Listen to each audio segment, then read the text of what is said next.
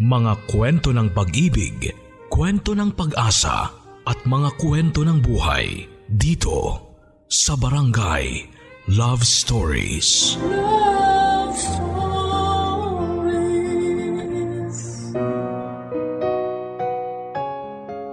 Isa sa mga hangad natin sa buhay ay tanggapin at maunawaan tayo ng mga mahal natin sa buhay.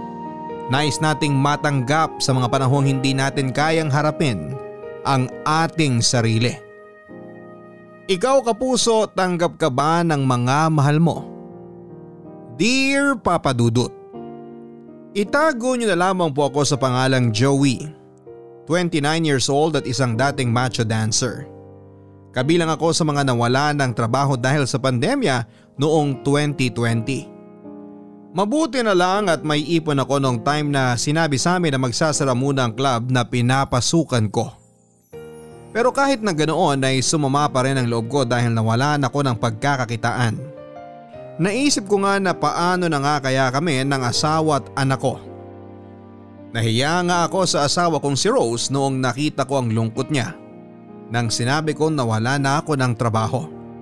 Napansin ko ang pagkabahala sa kanyang mukha. Pero agad din naman niya yung nabawi. Initian ako nito at sinabing kakayanin namin yon. Sa totoo lang papadudod ay nabigla ako sa pagkawala ng trabaho ko. Wala akong naging backup plan sa pagkakakitaan dahil masyado akong kampante sa trabaho ko. Napamahal na ng todo ko sa pagmamacho dancer ko. Kaya hindi ko naisip na balang araw ay posible itong mawala sa akin. Dumating na nga ang araw na yon papadudot Naaalala ko pa. Magkaharap kami ng aking asawa, umiinom kami noon ng mainit na salabat habang pinag-uusapan ang plano naming dalawa sa mga susunod na araw, linggo at buwan.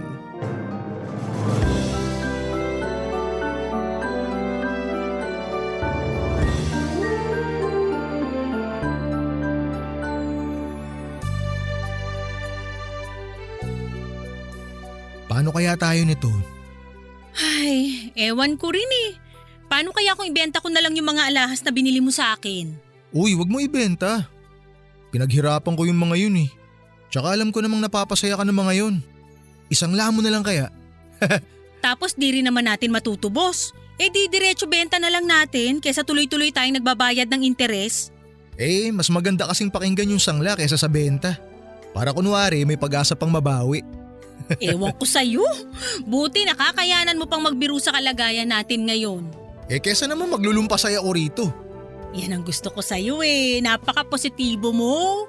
Positibo ako sa buhay ah. Hindi sa COVID. Ay naku, ikaw talaga. Hmm. Alam mo, naisip ko, Ano yun? ikaw na lang kaya mag-macho dancer sa ating dalawa. Sa ngayon kasi parang mas malaki pa yung braso mo kaysa sa akin eh. Umayos ka nga! Seryosohin na natin to. Nagsimula na ang lockdown. Kailangan na nating makaisip ng pagkakakita ang iba. Eh kaya pa naman ang ipon ko. Baka pwedeng sa susunod na lang nating pag-usapan.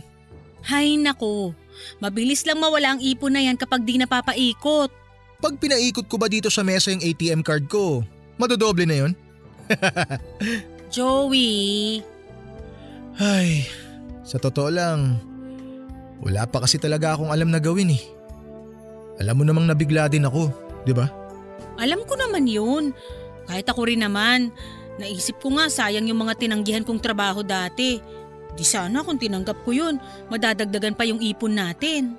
Mas kampante naman akong nandito ka lang sa bahay para may gumagabay sa anak nating si Miggy. Huwag mo na masyadong isipin yun. Ah, may naisip ako. Ano yun? Paano kaya kung... kung mamakla ka na lang? Maraming malungkot na bakla ngayon kasi di sila makalabas. Ikaw pag sineryoso ko yan, huyo ka sa akin talaga. Papatulan talaga ako ng mga baklang yun, bahala ka. Tong katawan kong to?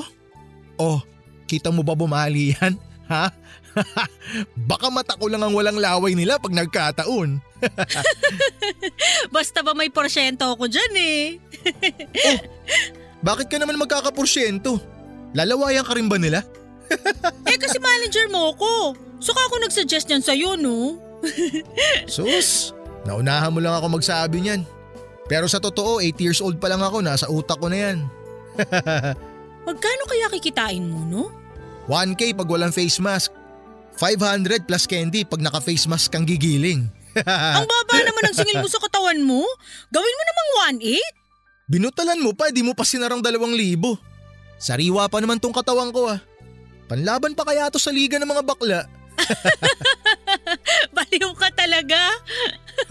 oh, tinan mo yung mga giling kong to? Oh, yung mga hagod na yan? Nako, mga ganitong moves ko, ubos ang kaluluwa ng mga yan. oh, Miggy anak, gising ka na pala. Pinag-uusapan namin ng... Ang balak niyong pamamakla. Narinig ko po. Ah, anak, gusto mo bang makipagkwentuhan sa amin ng nanay mo? Wala ka namang klase, di ba? Halika para… Wala po akong interes pag-usapan yung mga plano niyong pamamakla. Eh nagbibiruan lang naman kami ng tatay mo, anak. Kukuha lang naman ako ng tubig. Babalik na rin ako sa kwarto. Ah, nga pala anak. Bukas niyo na lang po sabihin kung ano man yan. Maapdi pa ang mata ko. Gusto ko pang habulin ang tulog ko. Ah, sige. At kung pwede po, huwag masyadong malakas sa mga bibig niyo kapag nag-uusap kayo. Nakakaya kasi sa mga kapitbahay na naririnig yung mga pinagsasasabi niyo. Anak, ah… ah. Ay, Mukha siyang galit, no? shh, tama na. Mamaya marinig pa tayo nun. Mapagalitan na naman tayo. Ewan ko ba sa batang yan? Mula nung nagsimulang magbinata, biglang nagiging suplado. Baka may dalaw. Hayaan mo na. Tara na lang sa kwarto at lubos-lubusin mo na ako habang wala pa akong dalaw. Ooh, gusto ko yan. Ako rin lulubos-lubusin ko na habang wala pa yung dalaw.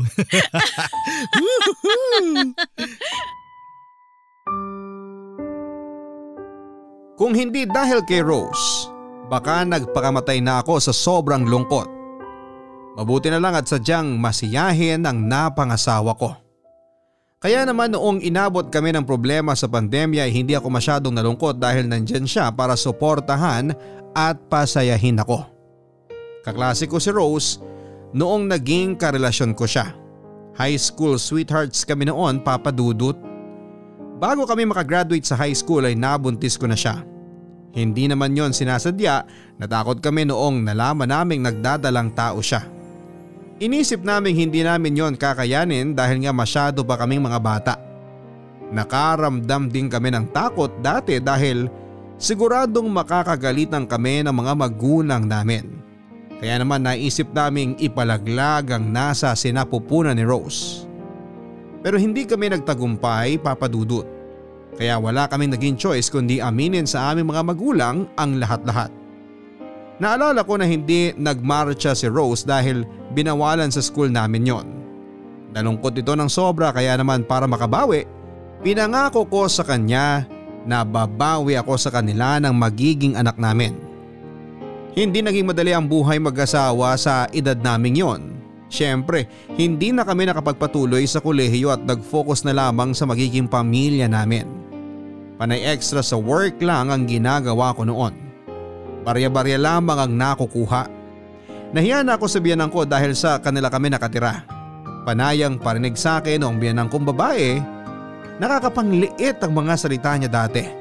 Pero lahat ay tiniis ko papadudot alang-alang sa pamilya ko. Noong naging 20 anyos na ako sakto nakita ko ang isang karatula sa isang gay bar. Naghahanap sila noon ng macho dancer. Naisip ko na pwede ako rito. Di naman sa pagmamayabang papadudot pero maganda nga akong lalaki lalo na noong medyo bata pa ako. Malaki na rin ang katawan ko dati dahil sa pagbubuhat sa talyer at sa pag-iigib ko. Kaya naman nakatulong yon para matanggap ako. Nahirapan ako noong una dahil hindi naman ako magaling sumayaw. Parehong kaliwa ang mga pa ako kaya noong mga rehearsals namin ako madalasang nakagagalitan. Para daw hindi magkasundo noon ang mga pa ako dahil laging parang may sariling mga mundo. Na-down ako. Gusto ko nang tumigil pero pinalakas ni Rose ang loob ko. Tinulungan ako nitong mag-practice hanggang sa makayanan ko na nga. Napaswerte talaga ako sa asawa ko. Kaya naman pinangako ko na habang buhay ko siyang gagawing reyna.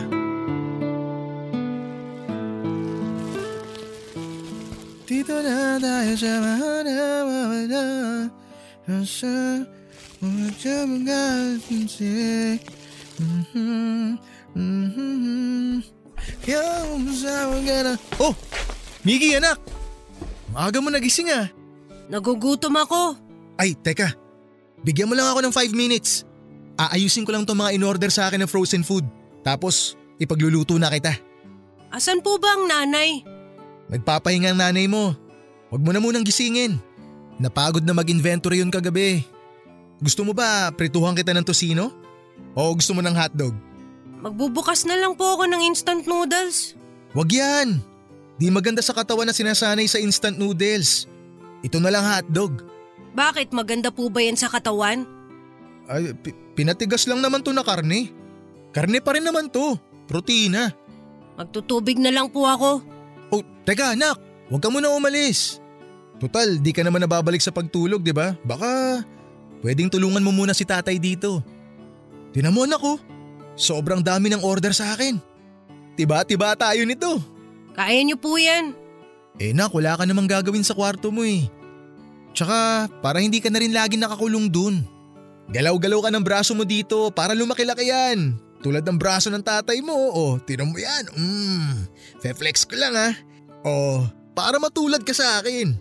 Nice ang macho dancer? Hindi na po. Ah, ang ibig kong sabihin, matulad ka sa akin na malaki ang braso. Maglilinis na lang po ako ng kwarto. Mamaya ka na maglinis. Marami namang oras para dun eh. Andito ka lang naman sa bahay ngayong lockdown. Sige na, dali na anak. Kahit ikaw na lang ang tagalista ng mga i-deliver ko ngayon. Ayoko nga pong tumulong dyan. O di kahit ikaw na lang yung tagabilang ng mga nasa lamesa. O kaya ikaw na lang yung tagalagay sa freezer nitong… Tay, ang kulit naman eh. Sinabi ko na nga ayokong tumulong eh. Paulit-ulit kayo. Ah, sorry anak. Di ko naisip na kagigising mo nga lang pala. Kaya siguro irritable ka. Ah, o sige. Bumalik ka na sa kwarto mo. Ako na ang bahala dito. Ah, anak. Nga pala. Lalabas ako mamaya para i-deliver tong mga order sa akin. Kung sakaling di pagising ang nanay mo, pakiasikaso mo na lang yung darating na customer ko ha. Sino? Si Bibi. Madali lang makilala yon. Berde ang buhok na bakla. Makulay din madalas magdamit. Malaking tao yun, malaki boses. Malaki rin ang hikaw. Mabait yun. Baka bigyan ka pa ng tip nun kapag mabait ka sa kanya. Customer nyo sa club? Dito nyo sa bahay dinadala? Di ba kayo nahihiya kay nanay? Ay, hindi, hindi anak. Hindi ganun yun. Ah, customer ko si Bibi sa frozen food. May sari-sari store kasi yun. Sa akin kumukuha. Nasa ref na yung mga order niya. Sa unang stante yung… Kala ko isa na naman sa mga binakla nyo dati.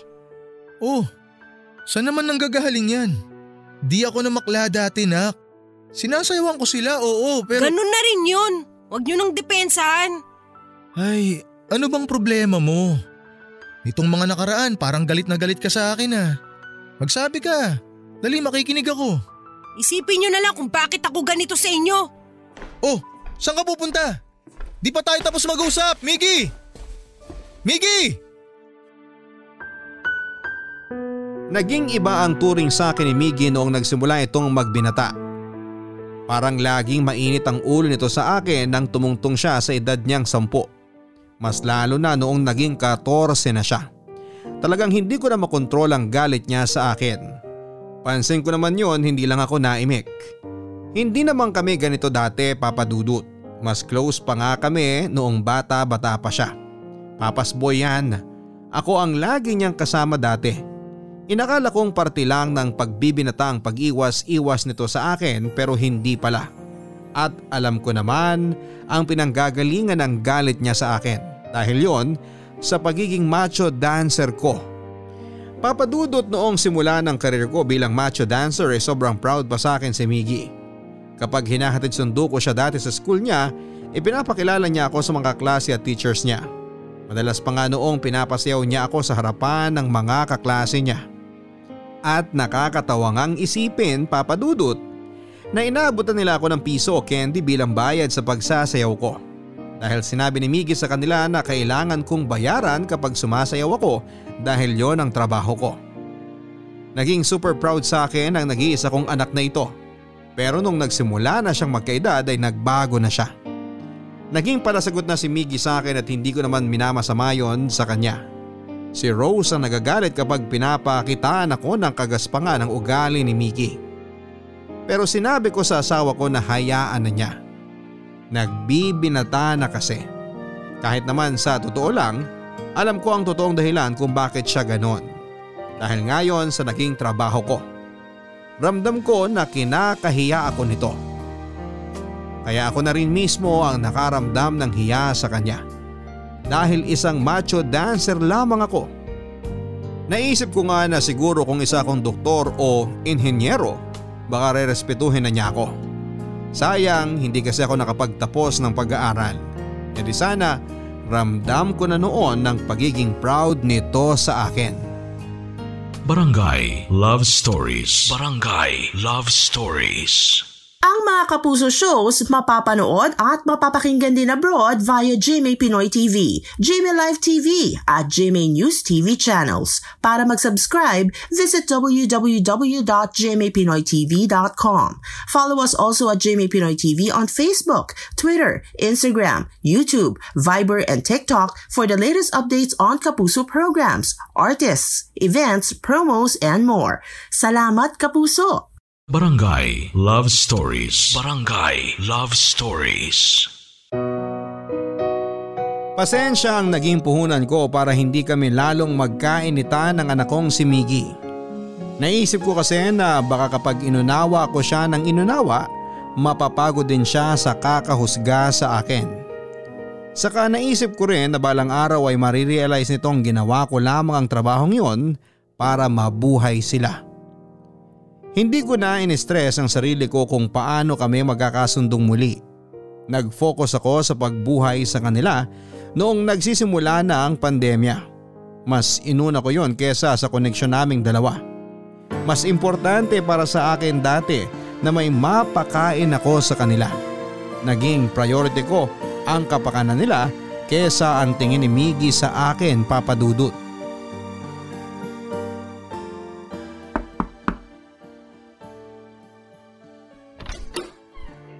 Miggy, ikaw na ba yan? Kayo po ba yung kukuha ng mga frozen? Oo, ako ang tita Bibi mo. Di ko naman po kayo kamag-anak. Napakaseryosong bata. Di naman ganyan si Joey ah. oh, asan pala ang tatay mo? Pasok muna ako ha. Wala pa sila ni na mama. Lumabas kanina nag-deliver. Naku, sayang naman, di ko inabutan. Kunin ko lang po yung orders nyo para makalis na kayo kagad. Grabe, kakapasok ko pa lang dito. Gusto mo na ako agad paalisin? May ginagawa pa kasi ako eh. Sa bagay, nagbibinata ka na pala. Kaya may ginagawa ka na dyan na iba. Charot. Naglilinis po ako ng kwarto. Hindi po yung iniisip nyo ang ginagawa ko. To naman, binibiro ka lang eh. Alam mo, habang tumatagal na nakatitig ako sa mukha mo, nagiging mas lalo mong kamukha ang tatay mo. Ganyan na ganyan ang mukha niya nung nagsisimula pa lang siya sa gay bar. Pero kumpara sa'yo, mas palangiti yun. Kaya ikaw, ngiti lang para dagdag points sa kagwapuan, di ba? Wala naman po akong balak magtrabaho sa gay bar. Bakit kailangan kong umiti? Kahit naman di ka magtrabaho sa gay bar, dapat ngumiti ka. Para maging maaliwalas yung mukha mo. Kaloka kang bata ka? Baka kapag naging maaliwala sa mukha ko, maikumpara pa ako lalo sa tatay ko. Oh, ano naman ang masama doon? Eh gwapo nga ang tatay mo. Nung nagmamacho dancer pa nga yan, bentang-benta yan eh. Mapapamore ka talaga sa kanya kapag gumigiling at ngumingiti yan. Sa tono nyo eh, parang gusto nyo rin ako magaya sa tatay ko eh. Puro hubad para kumita. Minamasama mo ba ang trabaho ng tatay mo dati? Ay, wag nga noon, iho. Dahil sa trabaho ng tatay mo. Dahil sa trabaho ng tatay ko, kaya kayong mga bakla naging abusado sa kanya. Ginawa niyo siyang pokpok eh. Huwag kang magsalita ng ganyan. Kahit bakla kami, di naman kami ng bastos na mga katulad ng tatay mo. Pumupunta lang kami sa gay bar dati para magsaya kasama ng mga kaibigan ko. Pero yung iniisip mo, di ganyan ang ginawa namin sa tatay mo. Di na ako bata. Huwag niyo ako utuin. Sasayaw ba naman yun ng hubad? Tapos wala kayong gagawin. Huwag kang masyadong mapanghusga, boy, ha? Tandaan mo, dahil sa paghubad ng tatay mo, kaya ka may maayos na damit at maayos na pagkain sa araw-araw. Maayos nga ang kinakain at damit ko. Pero napakadumi naman ng pinanggalingan. Masyado ka pang bata para maintindihan mo ang buhay. Kapag nagkaedad ka na, sana maunawaan mo ang sitwasyon ng tatay mo. Pati kami mga bakla na husgahan pa. Oh, Bibi! Nandito ka na pala. Pasensya ka na kung… Pass na pala ako sa orders ko. Ika-cancel ko na lahat. Alis na ako. oh, te- teka, bakit? Nalista ko na yung mga yun eh. Ay, te- te- teka, Bibi, huwag naman sanang i-cancel. Kasi kami magbabayad dun sa supplier eh. Wala naman kaming pag-iimbaka nun kapag di nakuha. Kukuha na lang ako sa iba. Yung di ako i-judge dahil lang sa bakla ako. Teka, ano bang… Alis na ako. Wala na akong time sumagot sa mga tanong mo. Tanungin mo na lang lahat sa anak mo kung bakit. Wala akong panahon mag-explain. Babu, Ah, Bibi, teka lang! pagsabihan mo yung anak mo sa pagiging bastos ha. Kung gaano ka gwapo ang muka, gano'n naman ka sa laula ang ugali. Ay, Miggy, anak. Ano na naman ba ang nangyari? Anong sinabi mo kay Bibi? Sinabi ko lang naman yung totoo. na ano? Napokpok ang tingin niya at ng mga katulad niya kay tatay. Miggy!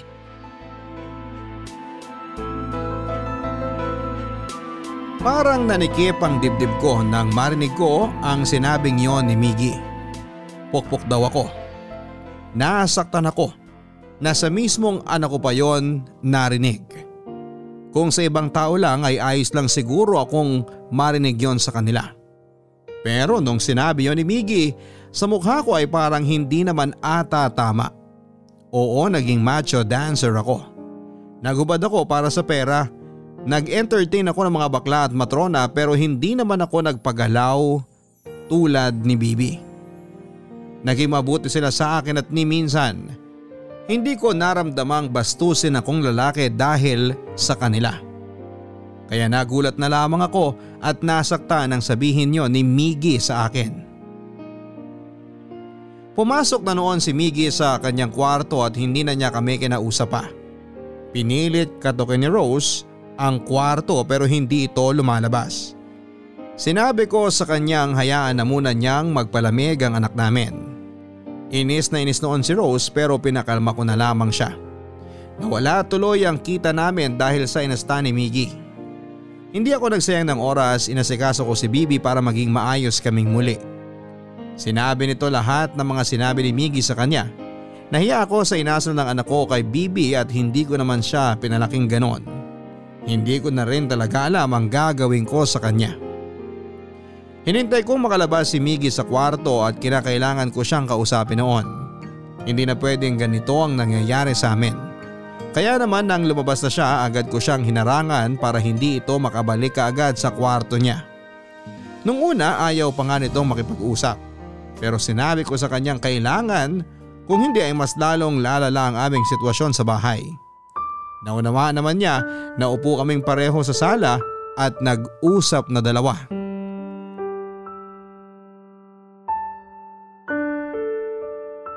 Sinabi na sa akin lahat ni Bibi ang nangyari kanina. O tapos po, Ay, gusto ko lang sanang pag-usapan natin yun, Nak. eh nasabi niya naman po lahat, 'di ba? Ano pang pag-uusapan? Pag-usapan natin kung bakit ganun ang inasal mo sa kanya. Anak, nakakabastos yung ginawa mo kanina. Di lang sa kanya, kundi para sa akin na rin na tatay mo. Eh di sorry. Pwede na ba akong bumalik sa kwarto? Hindi ka babalik sa kwarto mo hanggat hindi pa tayo nakakapag-usap na dalawa. Tay, pwede ba sabihin niyo na lahat ng kailangan sabihin? Marami pa kasi akong gagawin. Mapapabilis ang usapan na to kung makikipag-usap ka sa akin ng maayos. Bakit ka ba biglang nagkakaganyan? Ganito naman na ako dati pa eh. Di nyo lang napapansin dahil masyado kayong busy sa pamamaklat pagsasayaw nyo sa gay bar. Tingnan mo nga yung mga lumalabas sa bibig mo. Eh totoo naman po lahat ng sinabi ko ah. Hindi ako namakla. Sumasayaw lang ako at At nagubad. Pinakita nyo sa lahat ng katawan nyo. trabaho ko lang yun. Marami namang ibang trabaho dyan na di kailangan magpakita ng katawan. Pero mas pinili nyo yung mas madaling trabaho kung saan mas mababastos kayo. Dahil yun lang ang kaya kong gawin nun. Wala akong tinapos. Sino ang tatanggap sa isang high school graduate na katulad ko? Hindi kasi ako matalino eh. Mapuro lang utak ko. Kaya tinalo ako ng mga nakasabay ko nag-apply ng trabaho. Kaya mas pinili nyo ang trabahong tamad. Yung trabahong ibibilad nyo ang katawan nyo sa iba. Yung katawan nyong dapat sinanay lang at ikaw nakakakita, ganun po ba? Oh! Kung ito ang paraan para mabuhay ko kayo at mabili ang lahat ng hinihirit nyo sa aking mag-ina. Hindi ko kailangan ng pera nyo na galing sa pamamokpok. Kanina ka pa pokpok ng pokpok dyan eh. Hindi nga ako pokpok. Ni minsan hindi ako naging pokpok. Mamatay man kami ng nanay mo ngayon. Sumasayaw lang ako pero hindi ako nagpapagalaw kahit kanino. Sus, wag na kayo magmalinis. Hindi na ako bata para utuin nyo ulit. Ay, hindi kita... Pokpok ka, tay! Pokpok! Sobra ka na! Kayo ang sobra! Tuloy-tuloy pa rin kayo sa ginagawa nyo kahit napapahiya na ako sa mga kakilala ko! Hindi importante ang sinasabi nila. Ingit lang yung mga yon. Bakit naman sila maiingit sa trabaho nyong bastos? Miggy, yung bunganga mo ha, sumusobra ka na talaga. Huwag niyong ipilit sa akin yung mga rason nyo dahil hindi nyo alam ang pinagdadaanan ko sa mga nakakaalam sa trabaho nyo. Kung kayo hindi nahiya sa ginagawa nyo, pwes ako oo. Di tayo magkasing kapal mukha, kaya huwag ka magsalita ng ganyan. Akala nyo naiintindihan nyo lahat. Mas lalo nagkalamat ang relasyon namin ng anak kong si Miggy dahil sa pag-uusap na yon. Na doble ang pagkukulong nito sa kwarto. Hindi na nga rin siya noon nakikisabay sa amin sa pagkain. Ilang beses nang pinagalitan ni Rose ito pero sinaway ko lamang ang aking asawa at sinabing hayaan na lang muna. Naubusan na nga ng pasensya itong si Rose kay Miggy. Pero kabaligtaran ako. Mas hinabaan ko pa ang pasensya ko kahit na madalas na ako nitong binabastos. Nalaman ko sa ibang kabag-anak namin na kung ano-ano ang pinopost nitong parinig sa akin sa Facebook. Nasaktan nga ako noong nalaman kong pinost niya na sana raw ay may tsansa para makapili ng magiging tatay. Hindi ko lang masyadong dinaan sa utak ko ang sinabi niya para hindi na kami magkagulo lalo. Tuwing nakikita ako nito, panay ang pagdadabog nito. Sa gabi naman, naririnig ko siya noon na sinisiraan ako sa mga kaibigan niya. Nakakadiri raw ang pagiging pokpoko ko. Hindi ko inasahan na maririnig ko ang mga salitang yon sa sarili kong anak. Hindi ko inaasahan na magiging dahilan ang trabaho ko para magkalayo kami ng loob papadudot. Kung sana lang matalino at nakapagtapos ako, hindi na sana kami umabot pa sa ganito. Barangay Love Stories. Barangay Love Stories. Ang mga Kapuso shows mapapanood at mapapakinggan din abroad via GMA Pinoy TV, GMA Live TV, at GMA News TV channels. Para mag-subscribe, visit www.gmapinoytv.com. Follow us at GMA Pinoy TV on Facebook, Twitter, Instagram, YouTube, Viber, and TikTok for the latest updates on Kapuso programs, artists, events, promos, and more. Salamat, Kapuso! Barangay Love Stories. Barangay Love Stories. Noong kalagitnaan ng pandemya, inalok ako ng kasamahan ko na bumalik bilang macho dancer. Sinabi niyang hindi gaganapin yon sa gay bar kundi sa bahay lang mismo. Pero online. Nauso nga yon noong papalakas ang pandemya. Naging online ang pagsasayaw para ma-entertain ang mga dati naming kliyente na walang magawa sa kanilang mga bahay. Nakarami ng araw nang kita ang kasamahan ko dahil doon. Sinabi niya na puhunan lang daw ang internet, magandang ilaw, magandang underwear at kakisigan. Natawa na lamang ako sa mga sinabi niya Pero parang nainganyo nga ako. Naging masaya naman ako sa pagbebenta ng frozen food at pagsa-sideline ng pagdi-deliver para sa ibang tao.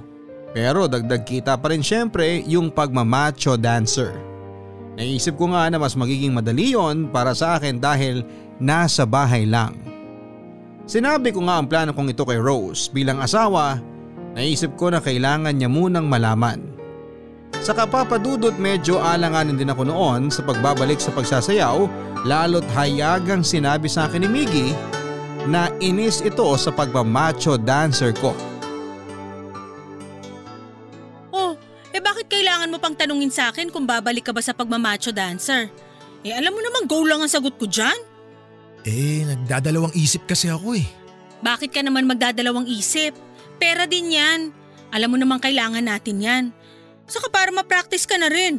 Baka mangalawang ka na kung di ka sasayaw uli. Sige ka, baka pareho na naman kaliwa ang paa mo kapag nagbukas na uli yung gay bar nyo. Pero kasi, Alam mo, kung ako sa'yo, go na lang yan. Wala ka namang ginagawang mali eh. Sasayaw ka lang naman. Saka maganda nga kung online gagawin. At least, di ka na kailangan lumabas. Dito ka lang sa bahay. O diba, kasama ka na sa mga nagwo-work from home. ay, ewan ko na talaga. Kung problema mo yung internet, pwede naman nating pataasin yan para maganda naman yung quality ng itsura mo pag sumasayaw. Saka pwede tayong bumili ng magandang webcam para makinis kang tingnan. Meron nga raw yung parang may filter na yung camera eh. para di na makita yung mga peklat mo sa legs. Hindi naman yun ang problema ko eh. Alam mo na, si Miggy. Ay, oo nga no. Alam mo namang grabe na yung galit sa akin ng anak mo na yun. Dahil nga sa macho dancer ako dati. Eh di mas lalong magagalit yun kapag nalaman niyang babalik ako. Eh, online naman. Wala namang hipo ang magaganap. Eh pero maghuhubad pa rin ako. Tsaka uy, hindi ako nagpapahipo ah. eh, tsus mo? eh, pwede mo naman gawin yan nang di niya nalalaman eh. Paano? Pag tulog na siya, pwede ka nang maghubad. Ah, tulad ng kapag may ginagawa tayo kapag tulog na siya. Ganun ba yun, ha? Hmm? Umayos ka nga dyan. Ilahin kita sa kwarto niyan eh, di ka makapalag. Pero seryoso nga, pwede mo namang gawin yan kapag tulog na siya. Itsempo na lang natin. Eh, paano yung sounds? May nabibili namang wireless na earphones, di ba? Uso na yun. May ganun ang kumare ko. Mura lang daw online. O ordering ko na ngayon kung gusto mo. Oh, madaling madali naman to. Ba't ka ba nagmamadali? Gusto mo na ata talagang maghubad na ako eh. Sayang kasi ang pera. Alam mo namang... Oo, alam ko. Lalo na ngayon. Kailangan kailangan natin ng pera. Kailan ba natin sasabihin sa kanya? Kay Miggy? Saka na siguro. Masyado pa nagdadamdam yung bata sa akin eh. Baka mas malungkot yun kapag… Nalaman niyang may cancer ako at posibleng mawala na sa mundong to. Uy, ano ka ba? Huwag ka nga ganyan. May cancer ka lang pero hindi ka pa mawawala. Magpakatotoo na tayo. Doon din naman ang punta ko. Eh kung dun din naman pala ang punta mo, di hindi na ako magmamacho dancer. Hindi naman pala kita kailangan ipagamot eh. Uy, grabe to. Gusto ko mag-macho dancer ka pa rin. Kailangan ko ng pera. Pambili ko ng makeup kapag maputla na ako dahil sa sakit. Ano ba? Huwag nga magsalita ng ganyan. Ayoko mapanghinaan ng loob. Opo na po, sorry na. Takot din naman ako pero ansyan ka. Alam kong kakayanin ko to. Kayanin mo talaga. Kasi kung mamamatay ka agad, mamimiss mo tong gumigiling kong katawan, oh. Ha? Di ka mabibigyan ng ganito ni San Pedro. Bahala ka. Baliw ka talaga. Tawagan mo na yung kaibigan mo at sabihin mong go ka na sa pagsasayaw ha. Teka, magsasaing lang ako. Rose, Hmm? huwag mo akong susukuan ha. Ni minsan, di ko naisip yan. Gumuho ang mundo ko noong nalaman kong may cancer si Rose. Breast cancer stage 1. Ilang araw after kong mawala ng work, saka naman bumungad sa akin ang balitang ito. Na doble ang pasakit ko noong nalaman ko ang sakit niya. Mas pinili naming hindi ipaalam muna kay Miggy dahil positibo naman kaming maaagapan namin ang sakit ng kanyang ina. Masyado na ring maraming iniisip noon si Miggy. Ayaw na sana namin siyang estresin sa ibang bagay kaya mas pinili namin sa aming dalawa muna ang balita. Isa rin ang sakit niyang ito sa mga dahilan kung bakit napapayag ako agad sa alok ng kasamahan ko. Nagbalik ako sa pagmamacho dancer. Hindi ko rin yon pinaalam kay Miggy. Dalawa lamang kami ni Rose na nakakaalam sa pagbabalik kong yon. Tinulungan nga ako ng asawa kong ilihim yon kay Miggy kapag nakita nitong tulog na si Miggy ay doon pa lamang ako magsisimula. Laging nakabantay noon si Rose sa pintuan para maramdaman niya kung magigising ba si Miggy. Pero minsan nakakatulog na lamang noon si Rose dahil nga sobrang lalim na ng gabi kapag nagsisimula na ako. Hindi ko naman siya magising-gising noon dahil kailangan din ang katawan niya ng pagpapahinga.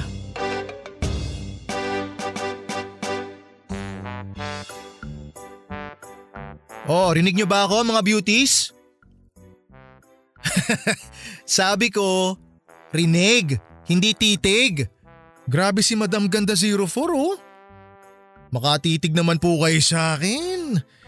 Para akong yelo sa ilalim ng araw ah. Tunaw na tunaw na po ako. Basta mga bebe ko, alam niyo na po kung paano magsisend ng bayad ha. Bayad po muna tayo bago po sayaw. Malinaw po yon, ha? Sendan niyo po ako dito sa GC natin ng screenshot kung bayad na kayo. Ay, Ma'am Len 68, sorry po. Wala po yung kantang yan sa akin eh. Wala po tayo niyan, pasensya na. Di ko po na-download. Pero may babagay akong kanta para sa kagandahan niyo. Huwag mag-alala ako bahala sa inyo. Sigurado matitripan mo yon. Oo. Good yun, good yun. Grabe yung gusto niyo pa ng pulang brief ha. Di pa ako nakakapaglabay. Ito na munang blue. Maganda naman sa balat ko eh, di ba? Kitang kita naman oh. Bagay na bagay. Oh, gusto niyong tumalikod ako? Ay grabe sila oh. Madaling araw na pero gusto pa rin bumoso. Iba. Charot lang. Naku, Ma'am Lady in Red. Huwag po kayong pala desisyon sa kulay ng brief ko ha. Hayaan niyo na po ako. Malaki na ho ako. Kaya ko na ho ang sarili ko. Relax lang po kayo dyan. Ah. Bukas kapag uulit kayo, promise isusuot ko na yung mga gusto ninyo. Kaya pa-reserve na kayo habang maaga pa, okay? Oh, check ko lang ha. Sandali. Tinitignan ko yung mga screenshot nyo ngayon eh. Oh. Okay. Ah, okay na to. Ah, oh. Oh, yun. Sakto, may humabol. Oh, yan. Hmm, mukhang ready na kayong lahat ah. Si Ma'am Dark Angel 84 oh, nagpapaypay na. Init ba? mukhang nadadala na kayo sa hotness ko dyan ah. o saglit na lang kasi mukhang may dalawa pang hahabol eh. Pahabulin natin, kawawa naman. Para masaya rin sila ngayon. O ayun na, nakahabol. Sakto. O paalala lang po ah, Basta po yung mga bagong pasok, pakicheck na lang yung GC natin para makita nyo po yung mode of payment at mga available na mga kanta na pwede kong sayawin. Okay po? si Ma'am Liwayway ng kahapon 394 oh. Wala na pong mas liliwanag yung ilaw ko. Hindi naman po pwedeng fluorescent lang pang gamitin ko sa paggiling. Masyado maliwanag yun ma'am. Makikita nyo ho ang pores at stretch marks ko. Tawa naman si ma'am oh. Kawaliw na aliw ka mama. O siya, mukhang ready na talaga kayo. Okay, o ididim ko na yung ilaw ha. O itong ilaw na pula at green, o ayan, o didim na natin. O ayan na. O pampagana muna tayo, palakpakan naman dyan para may magising. Galaw-galaw, para yung dugo maanda, dumadaloy.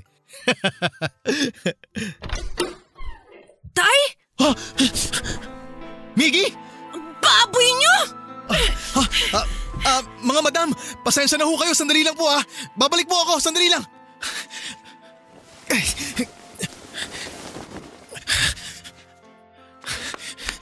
Miggy, sandali. Mag-usap muna tayo. Nakakadiri kayo, Tay! Bumalik na naman kayo sa pamamokpok! Miggy, hindi nga ako pokpok. Ilang ulit ko bang sasabihin sa'yo yun? Pamamokpok yung ginagawa nanay sa kwarto habang nilalandi ang mga customer niyong tigang! Alam mo kung saan saan ka nakakapulot ng mga ganyang salita. Eh sa inyo naman nagmula lahat ng yan ah! Ginagawa ko lang to para magkapera tayo. Masyado kayong gaman sa pera! Di pa ba sapat yung kinikita mo sa pagbebenta ng frozen food? Ngayon naman ibang karne ang gusto niyong ibenta? Hindi mo kasi maintindihan eh. Kayo ang hindi makaintindi sa akin! Di niyo na ako binigyan ng kahihiyan! Sa tingin mo ba may choice ako? Kailangan ko to, nak. Kailangan natin to. Lalo na ng nanay mo. Kayo lang ang may kailangan niyan dahil easy money yan sa inyo! Kayo lang may gusto niyan! Anak, please naman. Intindihin mo naman ang tatay. Di ko maintindihan kung bakit kailangan niyo pang bumalik sa pamamokpok! Hindi nga ako pokpok. Pokpok ka! Pokpok!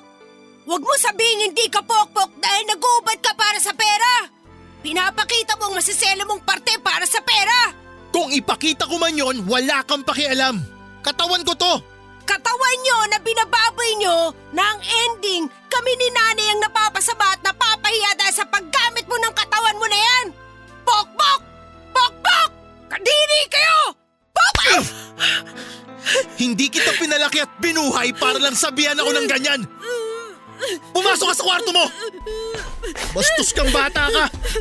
Bastos ka!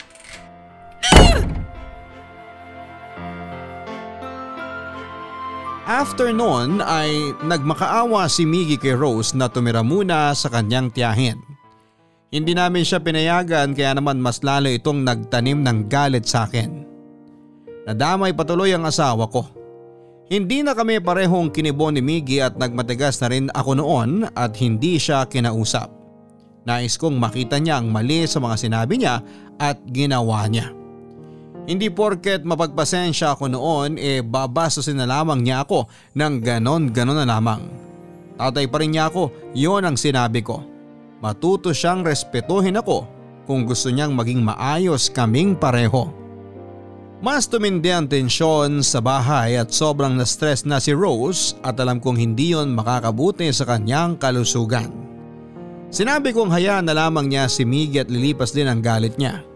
Pero hindi nangyari yon, mas lalong sumama ang turing sa amin ni Miggy. Sinabi ko kay Rose na sabihin na namin ang kalagayan niya para malaman nito na bumalik lamang ako sa pagmamacho dancer para lamang may ipampagamot sa kanya. Pero tumanggi ito. Sinabi niya sa akin na hindi pa raw siya ready. Naiintindihan ko naman kaya naman muli na naman kaming nagtiis sa ginagawa sa amin ni Miggy. Hindi na nga ako talaga kinausap pa ni Miggy. Parang naging hangin lamang ako sa kanya. Si Rose naman saka lang nito kinakausap dati kapag pipilitin niyang payagan na siyang umalis sa bahay para tumira sa kanyang tiyahin. Hindi nga pwede, Miggy. Huwag matigas ang ulo mo. Payagan nyo na kasi ako tumira kina Tita Len. Kahit hanggang matapos lang toong lockdown. Hindi pwede. Ang liit na nga ng bahay nila eh. Sisiksik ka pa doon. Umayag naman siya eh. Para rin daw may kasama si Baby Chia. Gagawin ka lang nung tagabantay ng anak niya. Dito ka na lang sa bahay para makatulong-tulong ka naman sa amin. Eh, ayoko nga po dito sa bahay. Huwag mong ibabalik na naman yung issue sa tatay mo ha. Pagod na ako sa kakareklamo mong bata ka. Isa hindi nga maganda sa pakiramdam na kasama ko sa bahay si tatay eh. Walang ginagawang masama ang tatay mo. Pati ba naman ikaw, Nay? Pati ba naman ikaw nalason na rin niya ang utak? Wala siyang nilalasong utak dito. Ikaw lang ang makitid ang utak. Hindi makitid ang utak ko. Alam kong masama ang ginagawa ni tatay. Anong masama? Yung pagsasayaw niya para mabuhay ka? Para mabili mo lahat ng gusto mo? Sige nga, saan doon ang masama? Di niyo talaga makita, Nay. Ang hali ng ginagawa ni tatay. Oo, sumasayaw nga siya noon. Hanggang ngayon. Oo, sumasayaw ng nakahubad ang tatay mo. Pero hanggang doon lang ang serbisyong binibigay niya sa mga customer niya. Di na lumalagpas pa sa iba. Masyado kayong mapagtiwala kay tatay. Malay niyo ba na may pailalim na gawain yan? Hindi niyo alam ba? Huwag kang nagsasalita ng ganyan sa tatay mo. Marangal ang tatay mo. Marangal? Ha! Marangal ba yung ginagawa niya?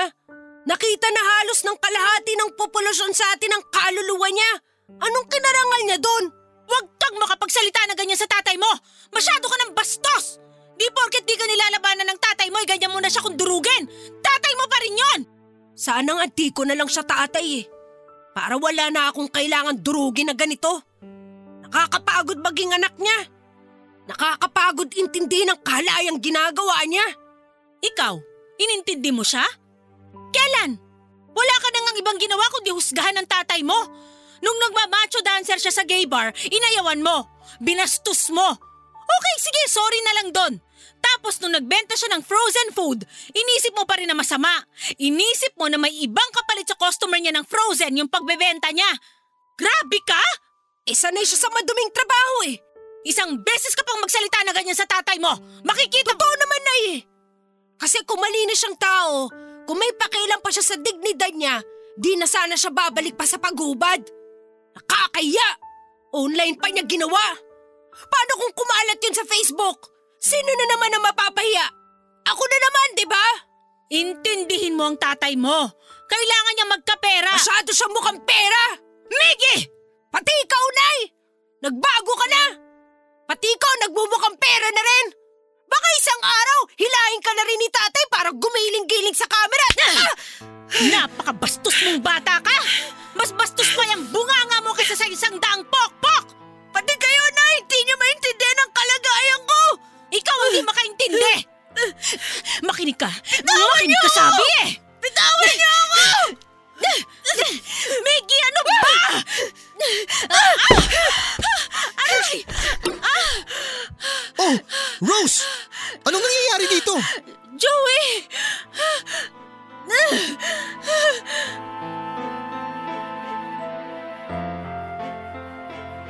Napakalakas ng tulak ni Miggy sa dibdib ni Rose. Nasa sahig na noon si Rose at nakahiga nang maabutan ko silang dalawa. Narinig ko ang mga bangayan nila una pa lamang bago ako nakapasok. Hindi ko inakala na umabot na sila sa sakitan. Nagmadali akong binuhat si Rose para idala sa ospital noon at naiwang naguguluhan si Miggy. Inisip nito marahil na OA ang pagdala ko sa kanyang nanay sa ospital. Hindi naging maganda ang pagtulak ni Miggy kay Rose. Kinailangang magstay ng ilang araw ni Rose sa ospital para mabantayan. Hinang-hina ako noon habang pinagmamasdan si Rose. Gusto ko nang saktan si Miggy sa totoo lang dahil sa sobrang sama ng ginawang pag-uugali nito. Inawat lamang ako ni Rose at sinabi niyang hindi naman alam ni Miggy ang kalagayan niya. Yun na lamang ang ginamit ko para kalmahin ang sarili ko. Binala ko nang sabihin na kay Miggy ang katotohanan. Naisip kong eto na siguro ang paraan para mas maunawaan niya ang sitwasyon ko. Pero napaatras ako nang naisip kong baka malugmok ito sa lungkot kapag nalaman niyang may sakit ang nanay niya.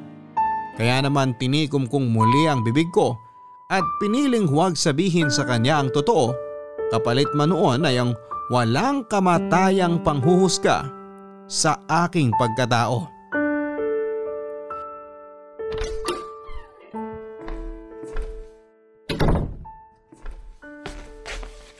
Mabuti naman at umuwi na kayo. Huwag mo akong simulan ngayon, Miggy. Pagod ako.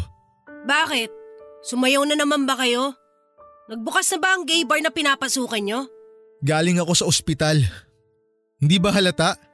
Dinadahilan nyo lang ata ang ospital para makapagsayaw na naman kayo eh. Ilang araw nang nasa ospital ang nanay mo. Sa tingin mo gagamitin ko pa yung dahilan para itago sa'yo ang pagsasayaw ko? Eh sanay naman kayo nagsisinungaling sa akin para itago yung ginagawa nyong kahalayan eh. Miggy, wala akong oras makipag-away sa'yo ngayon. Magpapahinga lang ako ng konti, maya-maya babalik na ako ng ospital para bantayan ng nanay mo. Talagang may eksena pa kayong ospital-ospital no? If I know, si nanay andun kina Tita Len. Ano bang sinasabi mo? Ginagawa mo lang rason niyang ospital para matuloy mo ang pagiging malaswa mo. Alam mo, kung pwede lang kitang dalhin ngayon sa ospital para makita mo ang kalagayan ng nanay mo, ginawa ko na eh. Pasalamat kayo at bawal ako lumabas. Dahil kung hindi, magkakabukingan tayo. Parang di na kita kilala. Kayo ang di ko nakilala. Pati si nanay nagawa niyong kuntsabahin sa pagmamacho dancer niyo. Di na kayo nahiya. Pati si nanay dinamin niyo sa kalayan niyo. Nasa ospital ang nanay mo ngayon dahil sa ginawa mo. Wag ako, tay. Hindi ganun kalakas ang tulak ko sa kanya. Nagtataka nga ako kung bakit ganun na lang makapag-inarte si nanay na nasaktan siya eh halos hindi naman ganun kadin ang pagtulak ko sa kanya. Miggy, anak ng... Utang na loob! Huwag mo akong galitin! Ay talaga? Talaga? Huwag na huwag mo ako susubukan, bata ka! Sumusobra na yung kabastusan mo! Sarili mong nanay, hindi mo na kayang galangin! Kayo! Kayo ang di ko ginagalang at hindi ang nanay dahil... Dahil pokpok ako! Yun ang tingin mo lagi sa akin, di ba? Sige! Pagbibigyan kita na tawagin akong pokpok! Kung kapalit naman ng pamumokpok ko na sinasabi mo, eh magandang buhay para sa'yo at sa nanay mo! Di ko kailangan ng buhay na sinasabi mo! Pero ang nanay mo kailangan yon. Kailangan? Kayo lang naman tong namimilit na kailangan ni nanay ang pera na yan! May cancer ang nanay mo. Sabihin mo sa akin ngayon, kung hindi niya kailangan ng pera galing sa pamumukpok ko! May cancer si nanay? Sa tingin mo ba gusto ko bumalik sa pagmamacho dancer para lang sa sarili ko? Hindi! Dahil ako, kaya kong mabuhay sa pagbebenta lang. Pero hindi ganun eh. Hindi pwede ganun ngayon. Kailangan kong isipin ang kalagayan ng nanay mo. Anong gusto mo? Hayaan ko siyang hindi mapagamot? Ha? Hayaan ko siyang mamatay na lang? Ganun ba ang gusto mo? Nagsisinungaling na naman kayo! Walang sakit! Miggy, anak ka naman talaga. Ah! Ganun na ba kademonyo ang tingin mo sa akin? Para magsinungaling ako tungkol sa kalagayan ng nanay mo? Para pagtakpan lang ang pagsasayaw ko?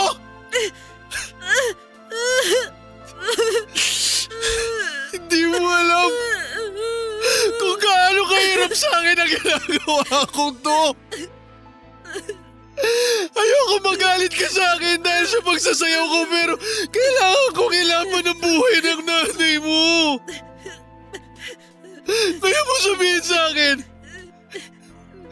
nahihinto ko na itong ginagawa ko ngayon! Sabihin mo sa akin ngayon! Kasi oo, saan ako kukuha ng ibang dudugtong sa buhay ng nanay mo? Saan? Pwede naman kasi... Anak! Anak! Desperado na ang tatay mo para madugtungan ang buhay ng nanay mo. Desperado na ako, anak. Pwede ba? Pwede ba isang tabi mo muna yung nararamdaman mong galit? Isang tabi mo muna yung mga nararamdaman mo. Dahil ako tinapon ko na ang lahat ng hiya at dignidad na meron ako dati pa. Mabuhay ko lang kayo. Dahil kayo ang buhay ko. Hindi nyo kasi maintindihan! Ikaw ang hindi makaintindi.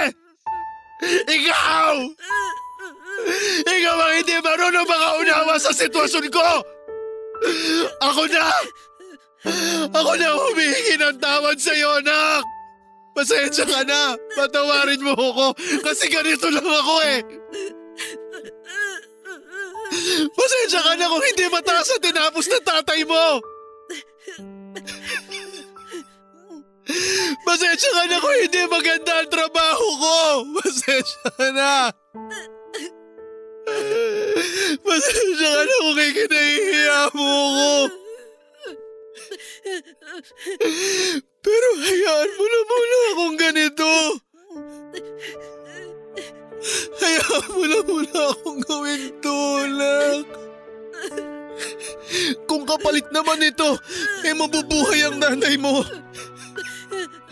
Paulit-ulit kong itatapon ang sarili ko sa nakakahiyang mundo na sinasabi mo. Paulit-ulit. Sorry! Sorry, tatay! Sorry! Hindi ko alam! Patawarin mo ako! Sorry, tatay!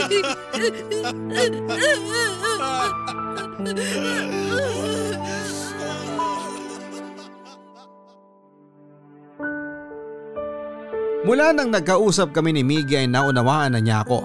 Naintindihan na niya ako, hindi ko gusto ang ginagawa ko. Pero kailangan para sa nanay niya. Sinuportahan ako nito kahit alam ko noon na hindi pa buo ang loob niya sa pagtanggap sa trabaho ko. Nagpasalamat pa rin ako na hinayaan niya ako. Nagsumikap ako para makabuo ng kailangang pera para sa kailangan ni Rose sa ospital at sa pagpapagaling niya. Nakitulong na rin si Miggy lalo na sa pagbebenta ng mga frozen food. Tinulungan ako nito na makabenta online tulad ng ibang ginagawa ng mga kabataang katulad niya. Natuwa ako nang nagkaroon muli kami ng banding na magama. Hindi man katulad ng dati pero paunti-unting nagiging maayos na kami. Sa ngayon ay nalampasan na namin ang sakit ni Rose. Kaunting pahinga at medikasyon ay babalik na siyang muli sa normal. Tinigil ko na rin ang pagmamacho dancer bilang respeto ko na lang din sa aking anak. Natuwa ito at sinabing handa na naman siyang tumulong sa ibang paraan para kumita. Nasiyahan na rin ako kahit papaano dahil nagsimula na kaming maging maayos na pamilya. Inaamin ko naman papadudot na nakakamiss din ang kita sa pagsasayaw. Pero mas nakakamiss ang makabanding ang anak kong si Miggy. Hindi ko yun ipagpapalit sa kahit na anong trabaho. Paminsan-minsan nagsasayaw pa rin ako dahil hindi ko pa yon matanggal sa sistema ko. Pero pangkatuwa na lamang at hindi na masyadong bigay todo tulad ng dati. Maraming maraming salamat po Papa Dudut sa pagbasa ng aking liham. Ako ang inyong kabarangay forever, Joey. Hindi madaling ipaunawa sa ibang tao ang daang pinili mong tahakin para mapabuti ang buhay ninyo. Marami ang pwedeng hindi makaintindi at marami ang huhusgahan ka. Pero sa bandang huli, isipin mo pa rin kung saan ka magiging masaya at kung saan mas makakabuti ka. Kung hindi naman nakakabuti ang pakikinig sa opinyong masasakit ng iba, doon ka ba pupunta? Maraming salamat muli sa ating sender for today na si Joey at paniguradong hindi lang ikaw ang may ganitong sentimiento at hangad ko na sana ay maunawaan kayo ng mga taong nakapaligid sa inyo. Lalo na ang mga minamahal ninyo. Hindi biro ang mahusgahan base lamang sa inyong ginagawa para maging maayos ang inyong buhay. Dahil dyan, saludo kami sa inyo dahil kaya ninyo. Hanggang sa muli mga kapuso ako po si Papa Dudut sa mga kwento ng pag-ibig, buhay at pag-asa dito sa Barangay Love Stories number 1. Mga kwento ng pag-ibig, kwento ng pag-asa at mga kwento ng buhay dito sa Barangay Love Stories. Love Stories.